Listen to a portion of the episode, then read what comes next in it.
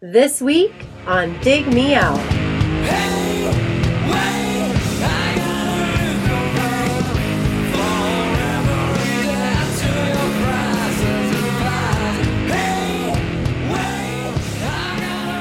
With your hosts, Jason Zia and Tim Minichi. Jay, we're back again with another episode thanks to our Dig Me Out Union on Patreon. You can help us make the next episode happen by joining us at dmounion.com or digmeoutunion.com. Jay, we are breaking our charter today on this episode. A little bit, a little, bit. A little bit. A little bit. Um, but we didn't do it on purpose. We were forced to. we were we were paid off is what we're saying. You know? we're, we're we're here to tell the story that that people want to tell. So it's not right. our story; it's our story. It's you it's, know, it's everybody's story. It's our in the universal sense. Yes. No, this is actually I I will say, if you're gonna go with this band, this is the album to go with. I think, and we'll get into why. But the gentleman who selected this album, he's been here before, a couple times this year joined us for Modest Mouse, joined us for the producers roundtable. Basically, like once a month. Now he's coming. he's he's joining us. So back again, Mr. Johnny Hooper. Welcome back, Johnny. Pleasure to be here, boys. Please tell everyone what mission statement shattering album you have selected and why you picked it. Nirvana's third and final record in utero, and it's one of the finest rock records of the 1990s. Boom. There it is. I guess we got to talk about it. We do. We do indeed. Now, this record, Jay. Mm-hmm. Did you buy it when it came out? I actually did. Wow. Yeah, really? I own this on CD. I got sucked into the hype. I mean, it was a big deal when this came out. Oh yeah, this was like, you know, use your illusions level, big deal. So yeah, I got sucked in. I like that. That's your met your metric. It's use your illusions level, big deal. Well, shit, yeah. I mean, that is that the... like kid, kids skip school to buy that record, man. or to those records. Okay. Okay. I okay, I got it. Um, I did not my I didn't so when Nirvana broke, I didn't buy the album right away. I don't think I bought that album new. I bought it probably used somewhere. Never mind. I'm speaking of. And then when In Utero came out, I was working at the radio station, so I probably had a bootleg copy that I, I made from the radio station for a while, and then I picked it up used at some point. So I was really bu- mostly buying used CDs in the 90s. I wasn't buying stuff new. It was rare that I would buy stuff right when it came out. I could probably count on one hand how many times I did that because I just was not. I didn't have that kind of money. I didn't have that kind of cash flow in the '90s. It was going towards uh, beverages at, at local watering holes around Bowling Green. Um, so, I, but I did get this eventually, and then I actually went backwards after this, I think, and got like Bleach and Incesticide I didn't get those until much later. So Johnny, when was this an album that you bought day of when it came out in September of 1993? One hundred percent. Was there a midnight sale? Did you go to a midnight sale for it? No, I didn't go to a midnight, but I was already recording um, off the radio station. Um, they had previewed a few tracks, uh, Heart Shaped Box, obviously chief amongst them. Uh, but Frances Farmer will have a Revenge on Seattle was also one that I was able to uh, get hold of, and so I was already kind of primed before the record had even dropped at that point. So I was I was all ready to go. Yeah, and we got to remember that you know this is the era of MTV Heart Shaped Box was released as a single almost a full month before the uh, album came out. It came out. The single came out in August of '93, August 30th. Mm-hmm. So we had a month of Heart Shaped Box being played on MTV, getting played on radio. Probably even more. It might have been a single in terms of you could buy it a CD single, but I'm sure that the radio was playing it before that, if they could And then, so what's interesting is, as far as the singles go, all apologies and rape me were a double single that were released in December of '93. I didn't realize that all apologies was technically the second single off of this record. I thought that rape me was the second single. Um, and then Pennyroyal Tea was scheduled to be the third single released, but uh, that was interrupted by the death of Kurt Cobain. So it was, I think it was pushed back, and then they, it was kind of put out there quietly as a third single. But um, I did not remember all apologies as a single for this. I remember it being the one of the videos that got played from the Unplugged album a lot as far as the when they would play videos from that performance. And yeah, and I get the, my timeline. I get my timeline messed up with the with the um, unplugged album in this album. Right, I do too. Because I thought I thought unplugged came out between the records, but actually comes out after. But they recorded the unplugged in December of '93. Yeah, November actually or oh yeah, November, and then it aired in December. Uh, you know what? It took a long time for it to air in Canada. It didn't air in Canada till the following spring. Interesting. Yeah, it, it was recorded on November 18th. It was uh, on, I guess, US MTV December 16th, 93. And then the album was released a year later, November 1st, uh, 94. That was the Unplugged album and then um, so in there we've got the, this album coming out in like I mentioned September of '93. So just so we know uh, some of the you know what's been going on with this record, there's been multiple re-releases. Um, there was most recently a 20th anniversary re-release uh, with a deluxe two disc edition well, there's a three disc edition which has a DVD, but then there's a two disc edition uh, which has demos, it has B sides, it has like instrumental versions of the songs.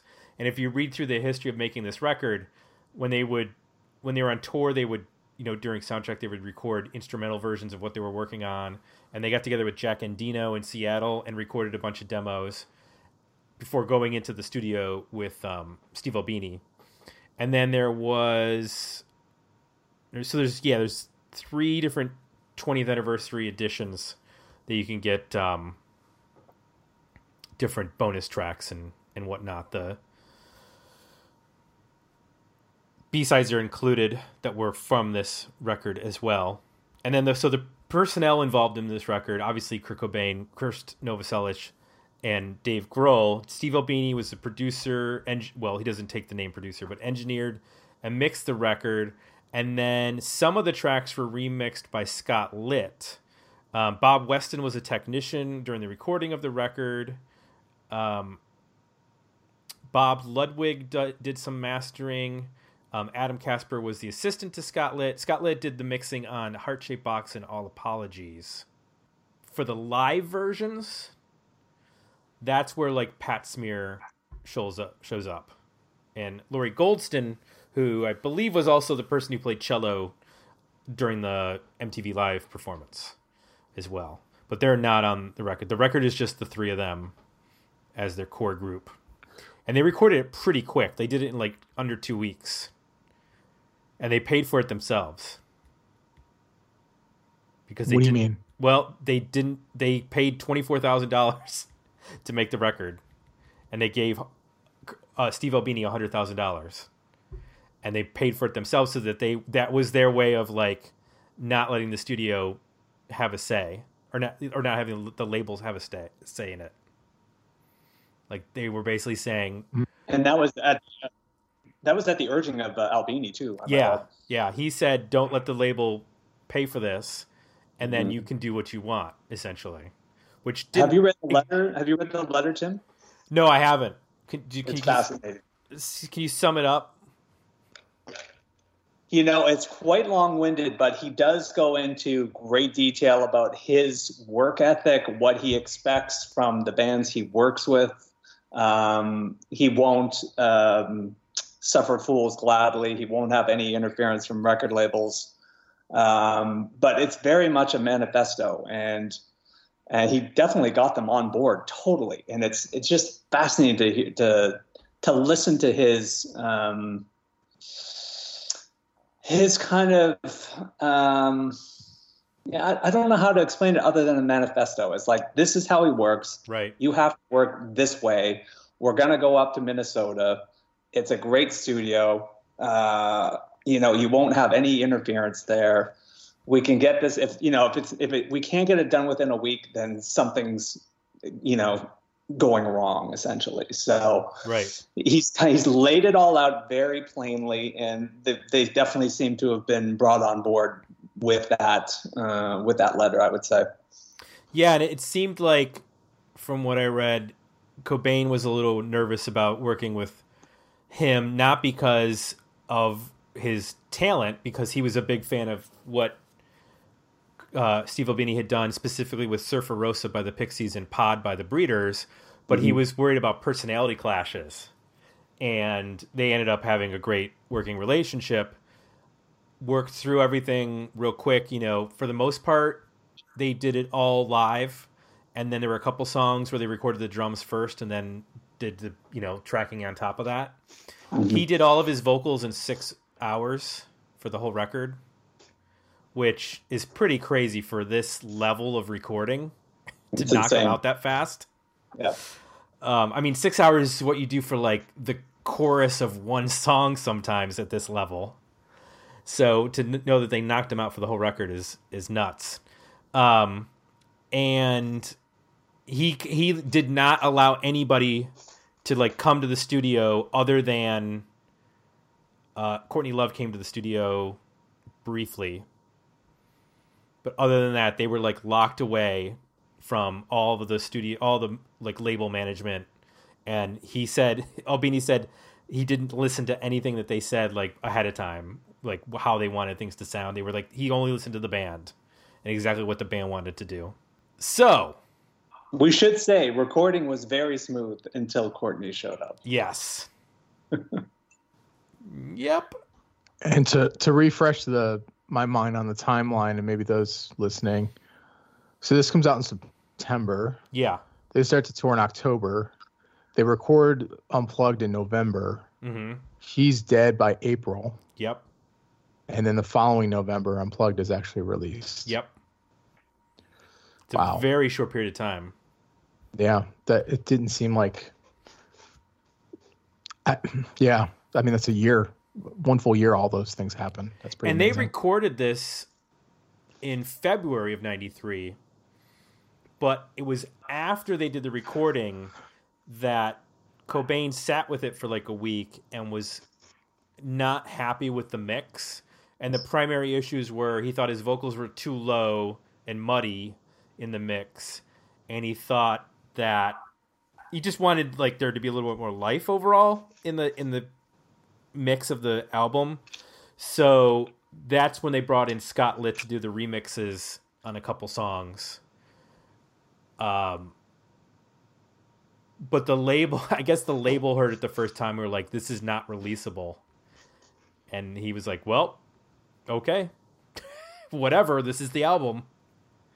So, I think once they got the remixes done on what they considered some of the singles, that that sort of lighten the mood a little bit. I'm not sure. Well, let's get into some of the comments over at. Uh, we'll, we'll sprinkle these in as we're talking as well.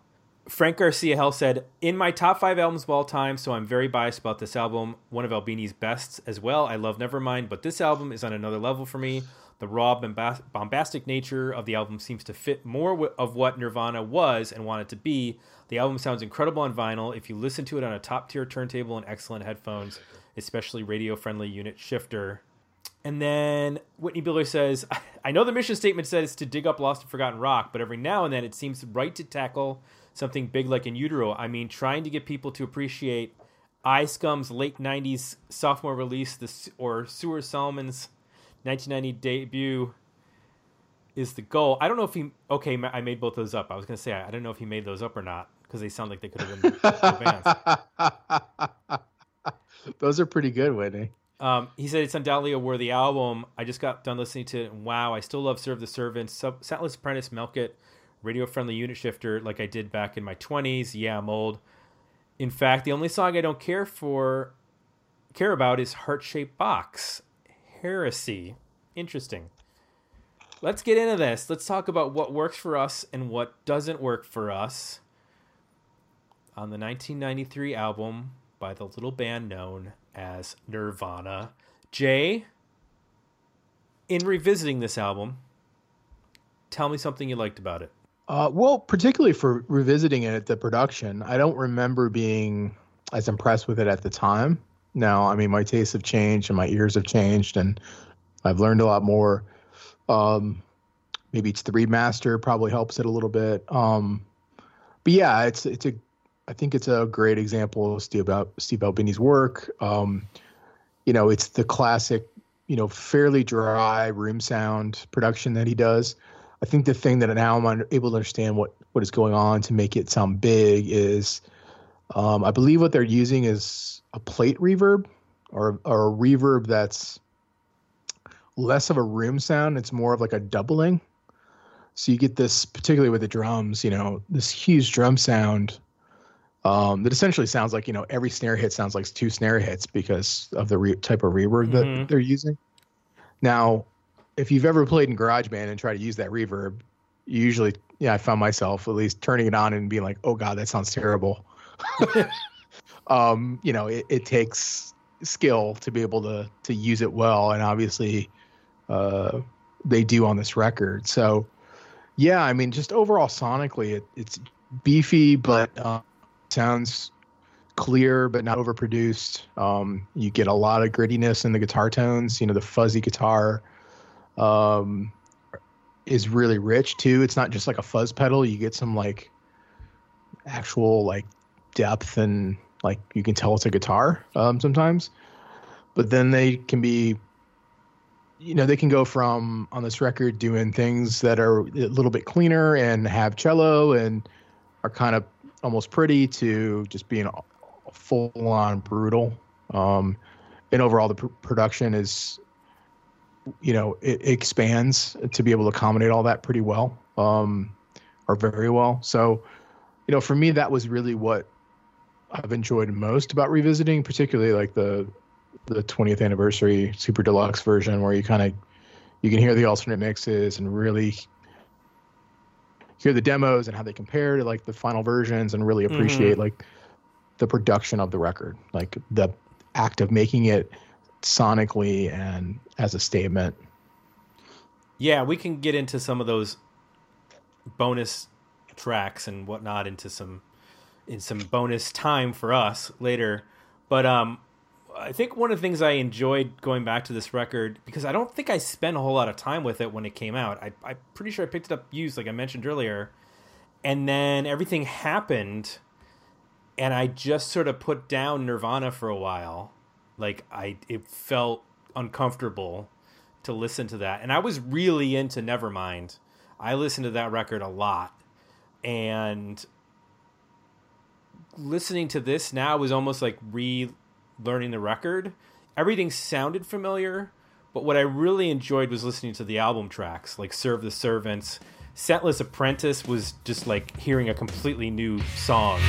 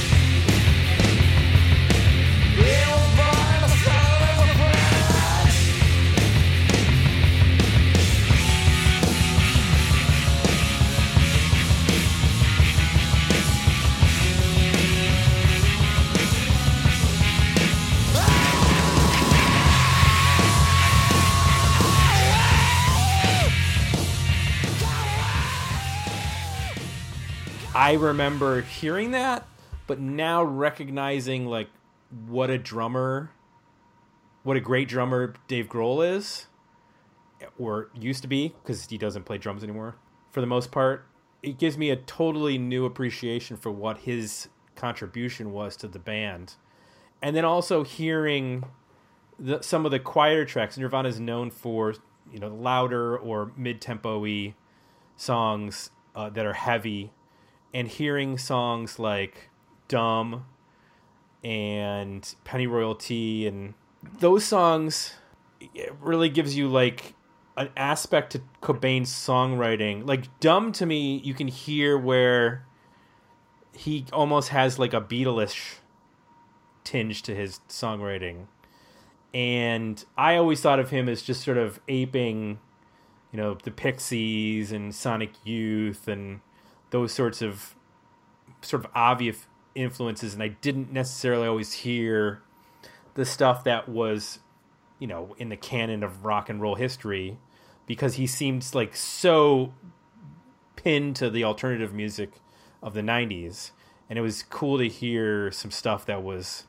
a bit broader in terms of its influence. So just I think for me the the real interesting aspect of this was listening to the the album tracks and hearing so much stuff that you know the the singles just got played to death on this record and they still do. I mean I still hear Heart Shaped Box on 99.7 The Blitz and you know alongside whatever the new Five Finger Death Punch song is. Like it's crazy that these songs still get played yeah. every day and uh, there's just there's no they don't wear out in terms of people listening to him on the radio so johnny and i, I don't know how long it's been since you've revisited this but um, what uh, aspects of the record um, now work best for you or, or what's the stuff that uh, you gravitate towards well, in all honesty, I've never stopped listening to this record. I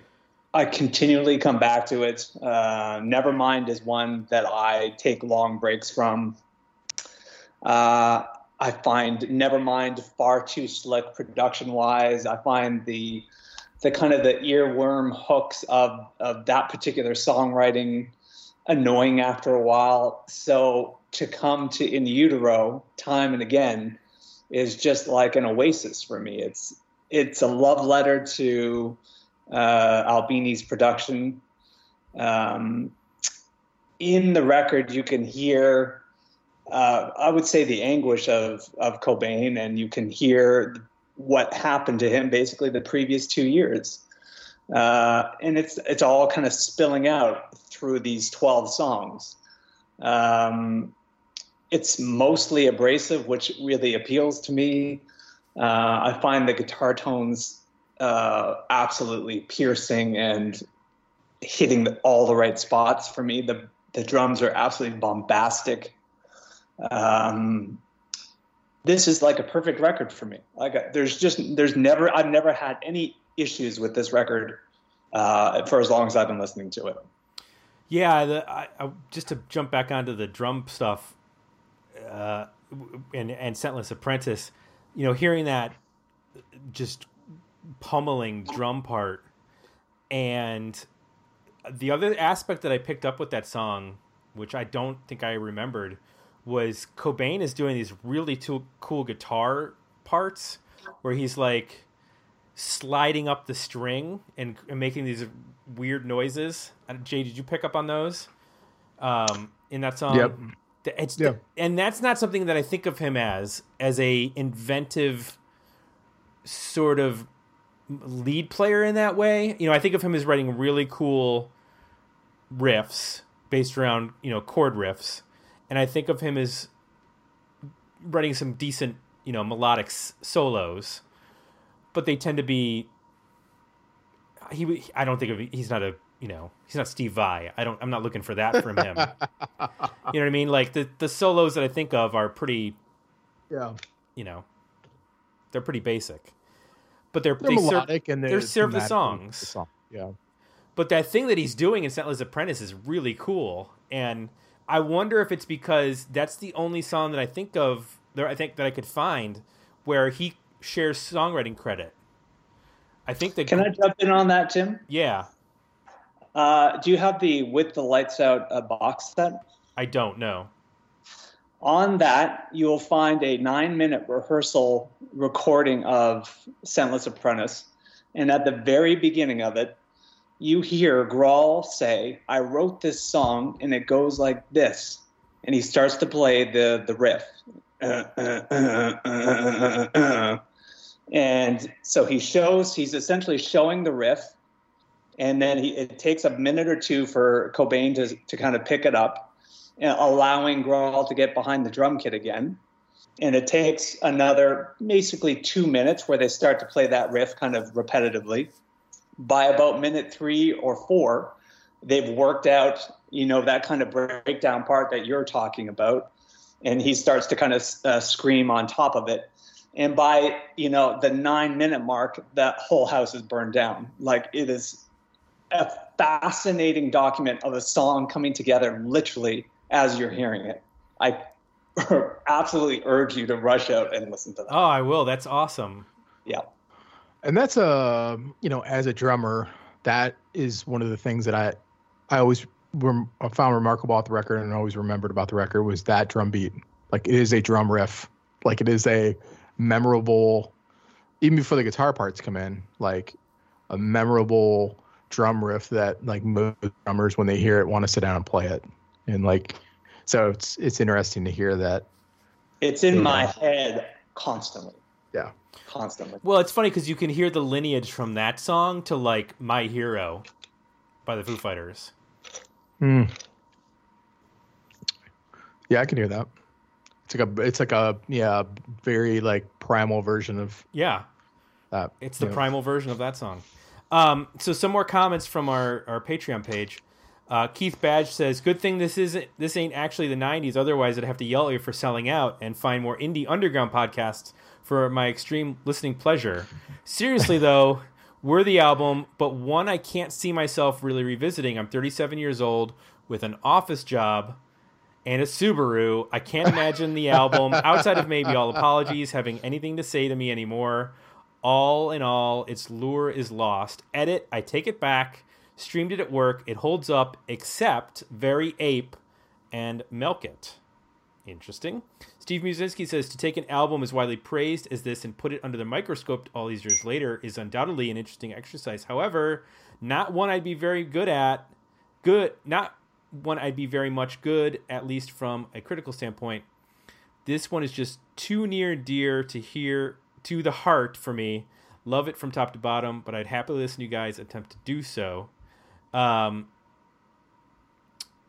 Gary Moran says classic. Ian Wobble says start of the great teenage angst has paid off well. Now I'm bored and old.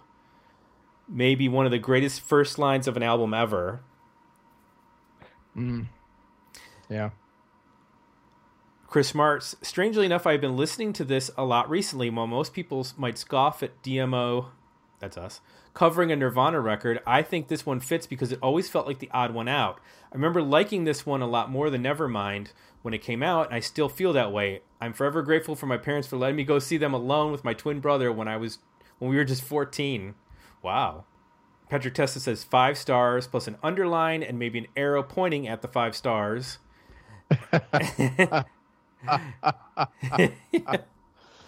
um, and then uh, Dewey Cole says, like most guys my age, I had a com- I had Cobain on my wall in '93 and bought this CD shortly after its release.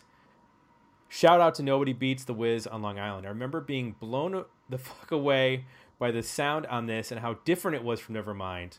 I had heard Heart Shaped Box by that point, but some of these songs, like Scentless Apprentice, Milk It, Tourette's, Radio Friendly, these songs were nothing like Nevermind, and that they were still brilliant in their own right. Maybe it's Albini that deserves the credit for this, most likely, but the drums sounded incredible. They jump out at you and don't let go. Also, a huge fan of the Litt remixed Pennyroyal Tea. Might not be the popular choice, but it's mine. Essential B sides, Sappy, Marigold, and I Hate Myself and Wanna Die. Um, as far as the stuff that didn't work, I do agree that I feel like Very Ape and Milk It. Well, Very Ape to me sounds like it could have been a Bleach song. Like it doesn't. there's a progression in the songwriting on this record that that song doesn't have.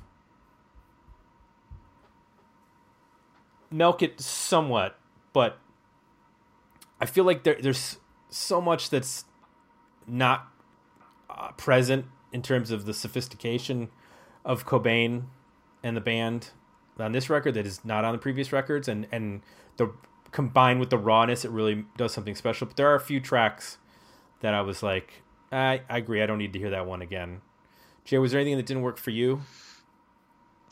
Yeah, I think it's in that same theme. Uh, you know, a song like Very Ape, I would even say Rape Me, like are so stereotypical, like Nirvana. I'm using air quotes Nirvana songs, like it just in terms of that soft, that very crude, soft, loud dynamic, you know, kind of the chord bass riff thing.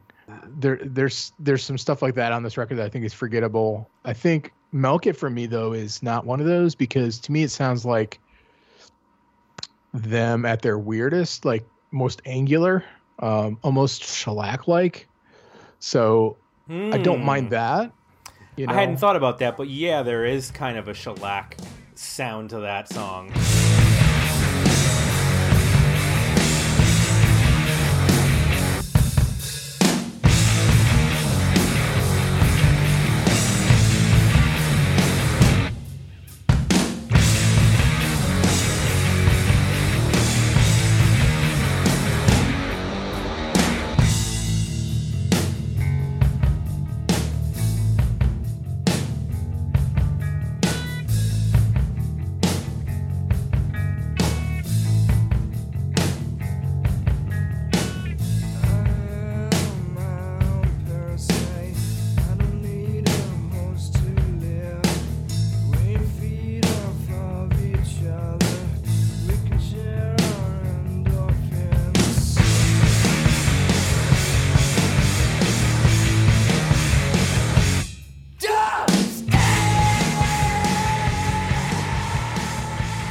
Further, like a little bit more aggressive and like Right.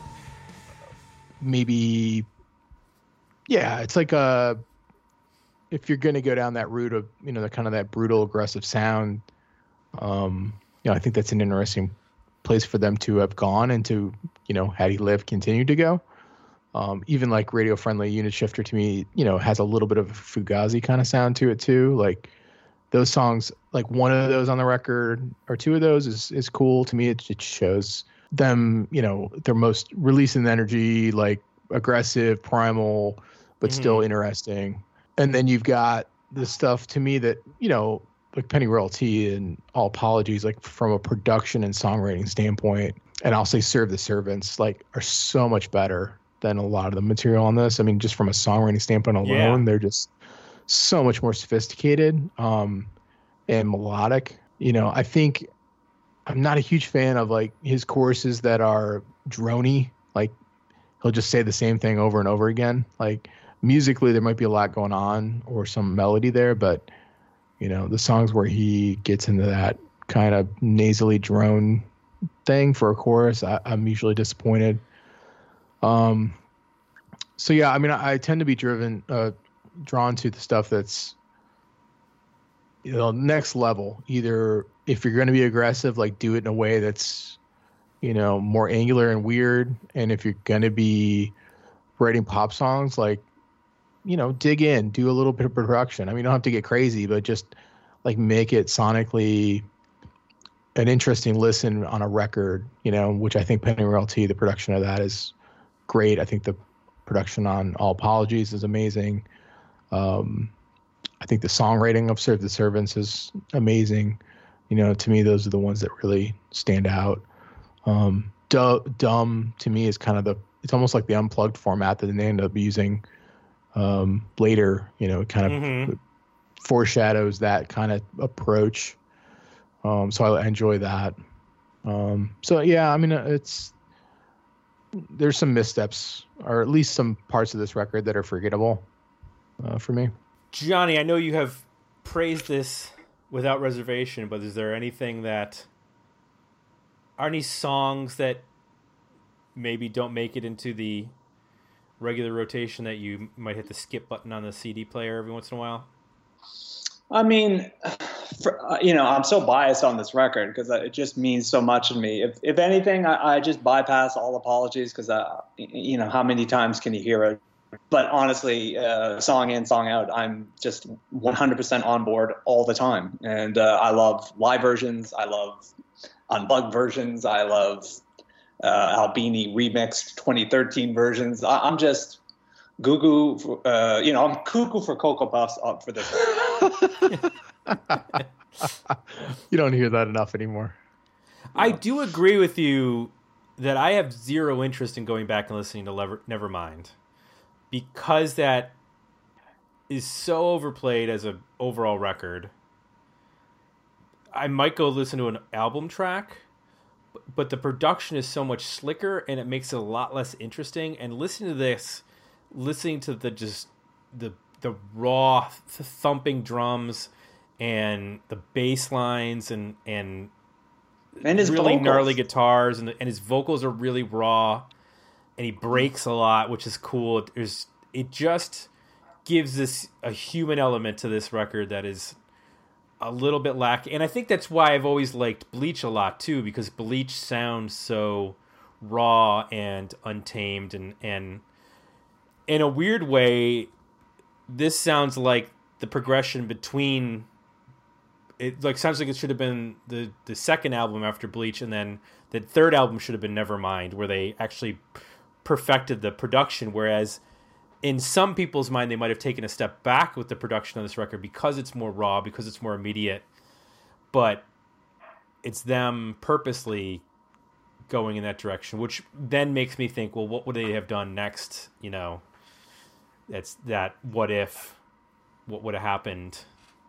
you know, in 95 or 96 if they had put out another record? Would they have continued this sort of de evolution of the sound? Would the unplugged have made an influence where we had acoustic songs? You know, a whole David Bowie tribute album. What would have been what would have been the what we what we have heard there?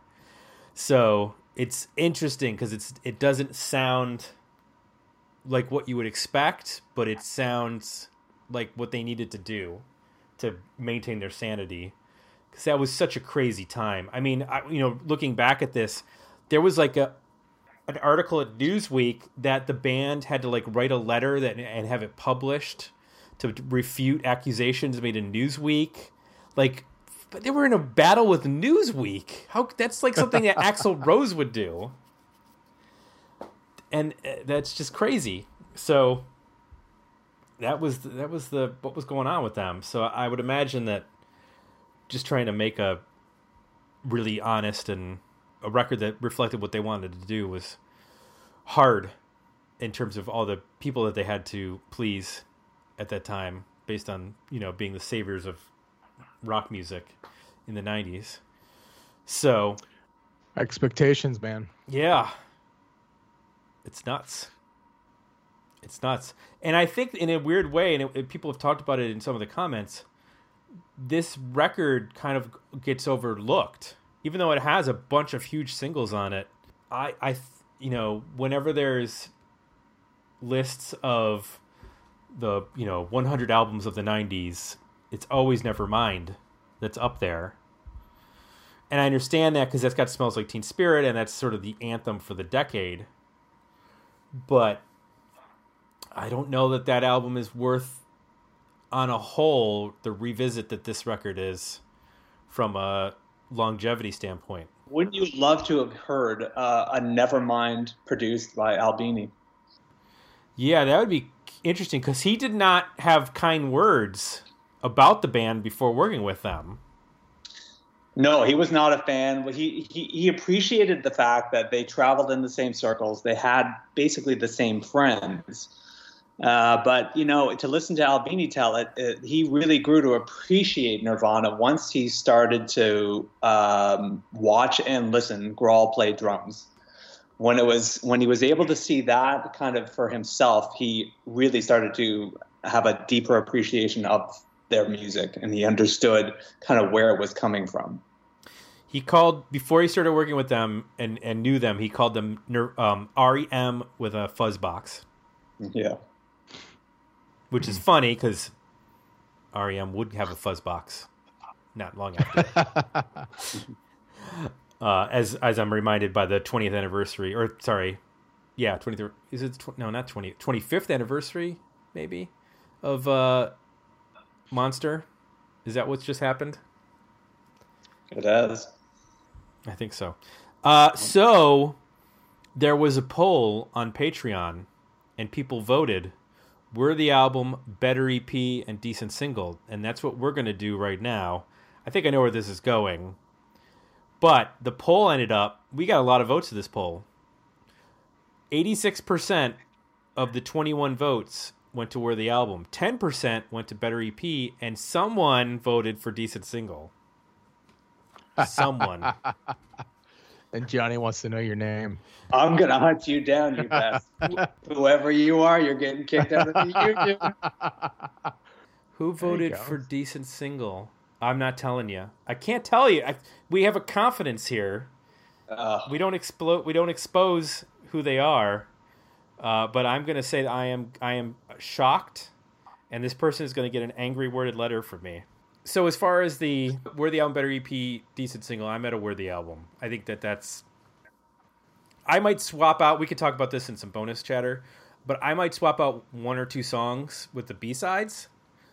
However, I think the, overall the album is incredibly strong and is worthy of being considered on par with Nevermind in terms of its overall quality and in some respects is a better record than that record. Jay, where the album better EP decent yes. single? Well, I'm of the mind, I was of the mind going into this that Nirvana is pretty overrated. I know I'm in a minority here, but I just I can't help but think that you know his death to you know a you know uh, I don't know uh, more than maybe what the band was. I felt listening to this record that I got it a little bit more I still think they're overrated. Um, but I still, but I do think that this, of all the Nirvana records, this would be the one I would probably go back to the most. So I'm I'm at an EP. I've got six songs that I like a lot. You know, the singles, uh, Milk It, Dumb, and Serve the Servants. Um, so six to twelve, and I think that's, you know, those would be the ones that if I revisit the record, what I would want to listen to um, I think are the strongest. Uh, and the other stuff, you know, Scentless Apprentice, I love the drum riff, but as a song, it's not. It gets boring after about a minute. Um, you kind of like hear the riff and get it, but not a whole lot happens after that.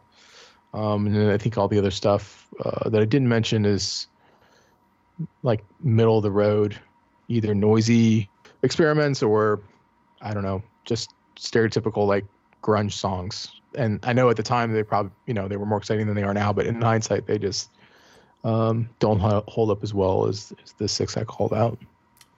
Interesting. I'll say I don't. There's rarely a time I put on Nirvana.